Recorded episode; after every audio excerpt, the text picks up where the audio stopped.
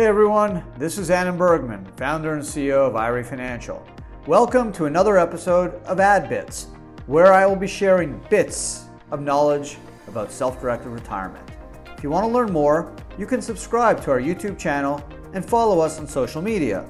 Just search IRA Financial.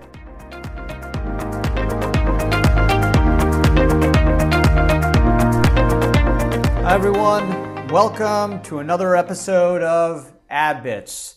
On today's Adam Bits, I'm going to be discussing some helpful tips using a self-directed IRA to buy real estate. So I'm going to jump right into this uh, interesting um, episode because this is a very, very popular topic. So we got a lot to chat about because real estate is by far the most popular investment for self-directed IRA investors.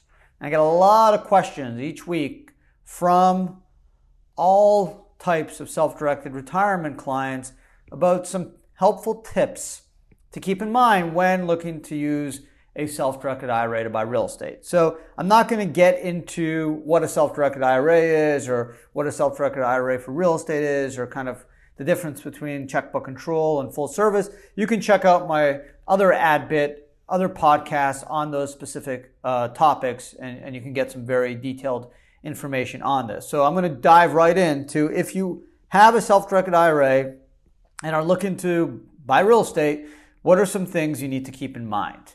So number one is you got to right away be thinking. First thing is do your diligence, right? Do you know anything about this real estate? Do you know where it's located? Who are you dealing with? Are you dealing directly with the seller? Are you invested in a fund? Are you dealing with a partner? So the first thing I always tell my clients is don't worry about the IRA side. I'll, I'll help you with that. That's secondary. First is make sure it's a good investment for you, right? You worked hard for your money. This is your hard earned retirement money.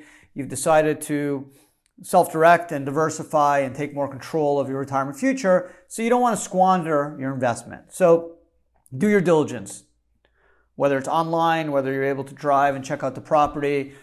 Make sure you understand the terms of the deal, what you're going to need to come up with in cash, uh, what your potential exit strategies, what valuations are uh, in that segment of the real estate marketplace, what is your fallback in case you're not able to sell it or rent it out, how much money you're going to need for taxes, how much money you're going to need for improvements how much money you're going to need for repairs, what's the upkeep, what about management costs. So you're going to need to start and very and, and do a complete exercise to determine what this investment entails in terms of a financial investment. I think that's the most important thing. Take your time, do your diligence, and ultimately that time you spent is going to be well worth it, uh, whether it's on an exit or just on an annual cash flow from the investment. So I've been doing this 11 plus years. I've helped, you know, tens of thousands of clients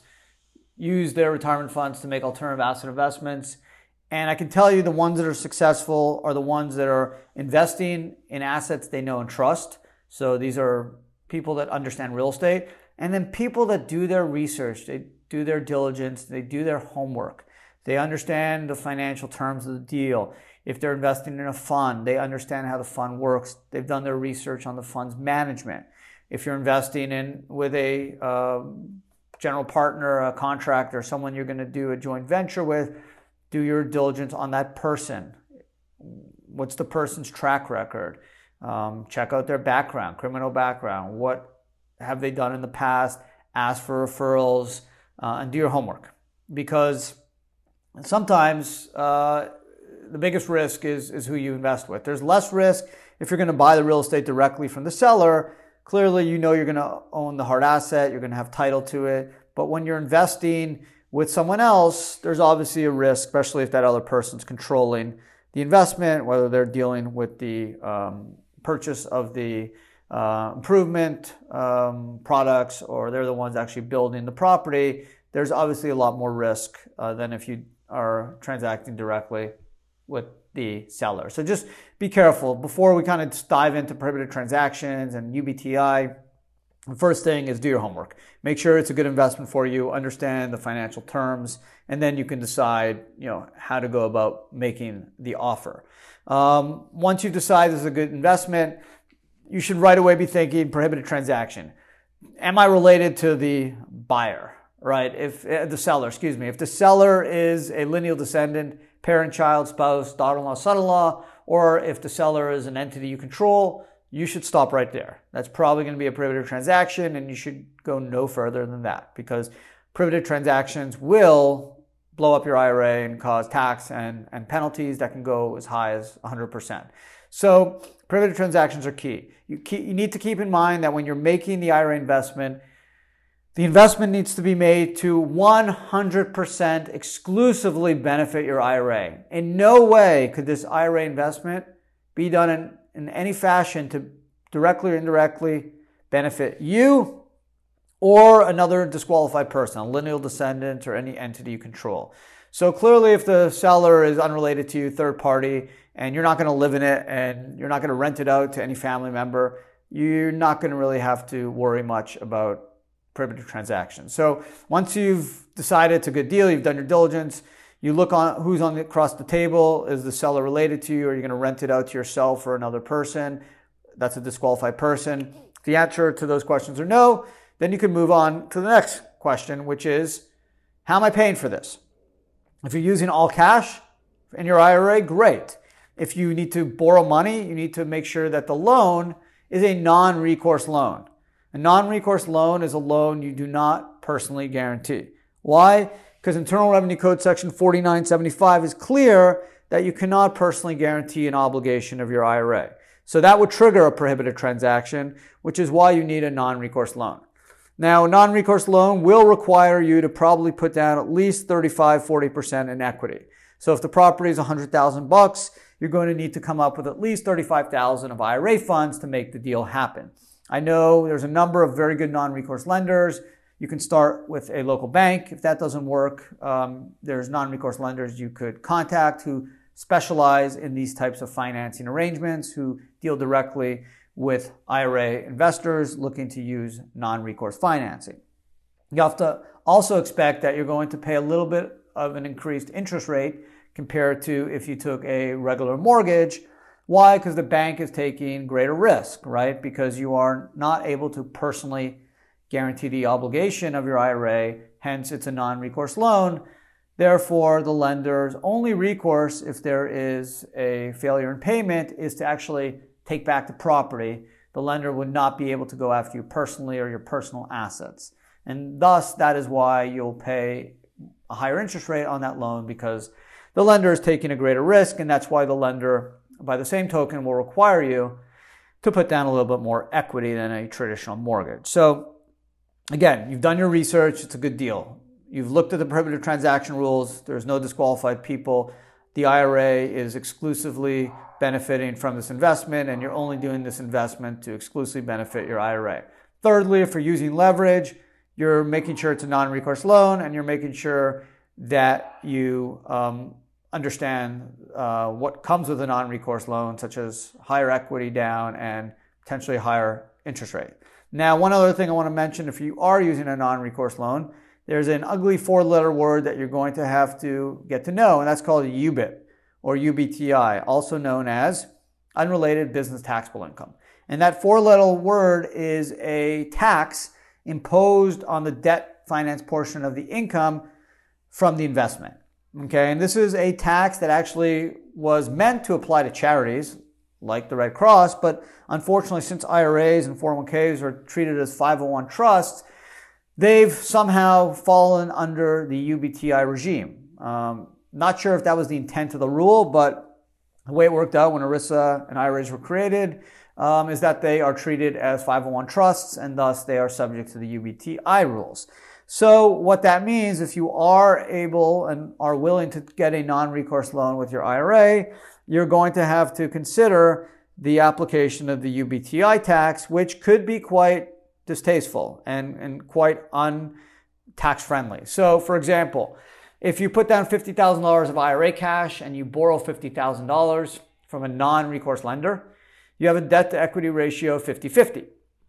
So let's assume, for example, purposes that the property generates a net net return of $10,000 after depreciation and other expenses. That means $5,000 of that 10,000, equal to the 50% of debt used would be subject to the UBTI tax, which could go as high as 37%. Yes, you wouldn't reach that threshold at 5,000 bucks, but you would reach it at around 18 to 20,000. So it's a very low threshold to reach once the highest trust tax rate, which is what the UBTI tax follows, kicks in. So it's you know, very unappetizing and, and very unfriendly from a tax standpoint. So you need to be cautious about it. Yes, you're able to take into account a pro rata share of deductions, such as depreciation or expenses or debt financing expenses to reduce the impact of the UBTI tax. So that's good. You also can use losses from prior years from your investment to offset future income. If you are subject to the UBTI regime and have more than $1,000 of income, net income from the investment, you're going to have to file a 990T tax form, and that's where you will report the UBTI to the IRS. If there's losses or less than $1,000, then there's no forms to report because there's no UBTI tax. So um, that's something you just got to keep in mind. It's very important. Um, it's not a prohibited tr- transaction issue, so you're not going to get your IRA blown up or disqualified, but it is a tax issue because you still need to file the 990T. If you don't file it, there could be penalties and interest for failure to file. Um, and obviously, it's, it's a tax imposed on the debt finance portion of the investment return. So it's very unappetizing from a tax standpoint and something that you really need to think about if you are interested in using a non recourse loan in the IRA setting to buy real estate. Now, something to keep in mind is there is actually an exemption for 401ks who use a non recourse loan for real estate acquisition. So if you are self employed, the option is you can get into a solo K. If you have a self employed business, it could be a sole proprietor, LLC, corporation, S corp, and you have no full-time employees other than yourself, other business partners or spouses, then you can set up a solo 401k instead of an IRA, use a non-recourse loan. The loan still has to be non-recourse, but you can escape the UBTI tax because there's an exemption under 514C9 of the code that allows a 401k to use non-recourse loans for real estate acquisition indebtedness without triggering the UBTI tax rules. Now, unfortunately, that exemption does not apply to IRAs, which is unfortunate, um, but just the way the code was drafted. So be cautious if you're using an IRA and you're using non recourse financing. You need to think about UBTI. How do you get around it? Well, the one way is you can set up a C Corp blocker. So a C Corp is think of it as a big box and it boxes in all the corporate income. So none of that income flows through to the owners and thus any of the application of the UBTI tax would stay in the corporation. Now, since the corporation pays tax at a corporate tax rate of 21% in 2020, there is no UBTI tax. And that is why if you buy stock like Johnson & Johnson or Apple or Tesla or Google, you're not going to have to deal with UBTI. And that's why most investors have never heard of UBTI because most investors invest their IRA or 401k in stocks or mutual funds or ETFs.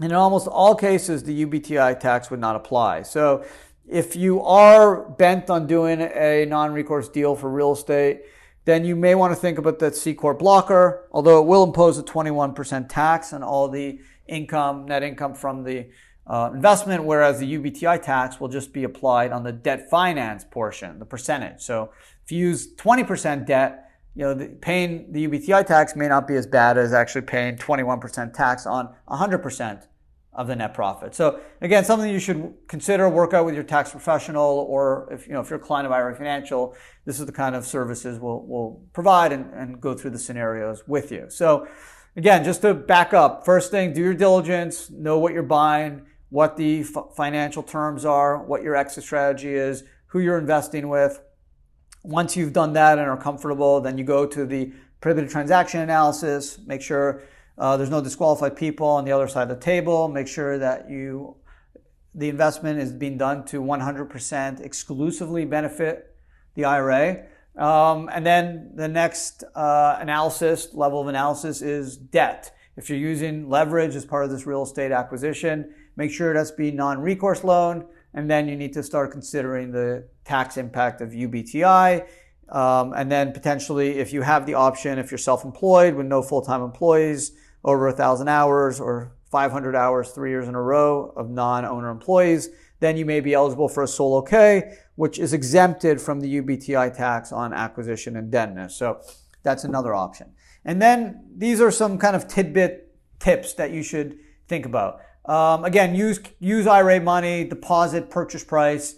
You don't want to use personal money um, that could taint the transaction. So make sure you get the self-directed IRA structure set up early, so you have everything in place, so you can use your IRA funds to pay for the deposit and not personal money. If you need to come up with a deposit and the structure, it's not yet set up, you can always borrow from a non-disqualified person and then pay them back, you know, with your IRA funds once everything's set up. All expenses, repairs, taxes incurred in connection with the investment should be paid by the actual investment entity. So if your IRA is investing in the LLC, the LLC should pay for all those expenses. If your IRA is the sole owner of the investment property, then the IRA needs to pay for those expenses. You can't use personal funds. Okay. Again, if you need additional funds for improvements or to pay taxes or um, because uh, you're running short on funds, you want to use additional retirement money. You don't want to mix personal and retirement money in any real estate transaction. That potentially opens the door for the IRS to argue prohibited transaction and adds a lot of risk to your transaction. So I do not encourage anyone to mix IRA and personal funds in their transaction. It's much better to exclusively use IRA or exclusively use personal funds. And that goes um, to the same analysis um, for financing. Must be a non-recourse loan. Don't want to personally lend the funds or have another disqualified person lend the funds to the property or the investment. You want to either use a third-party bank um, or a non-disqualified person. Anyone that is not a parent, child, spouse, daughter-in-law, son-in-law, or any entity controlled by you as the IRA owner. So it could be a brother, sister, aunt, uncle, cousin, neighbor, friend. Uh, those are all good. Just can't be up and down the family tree.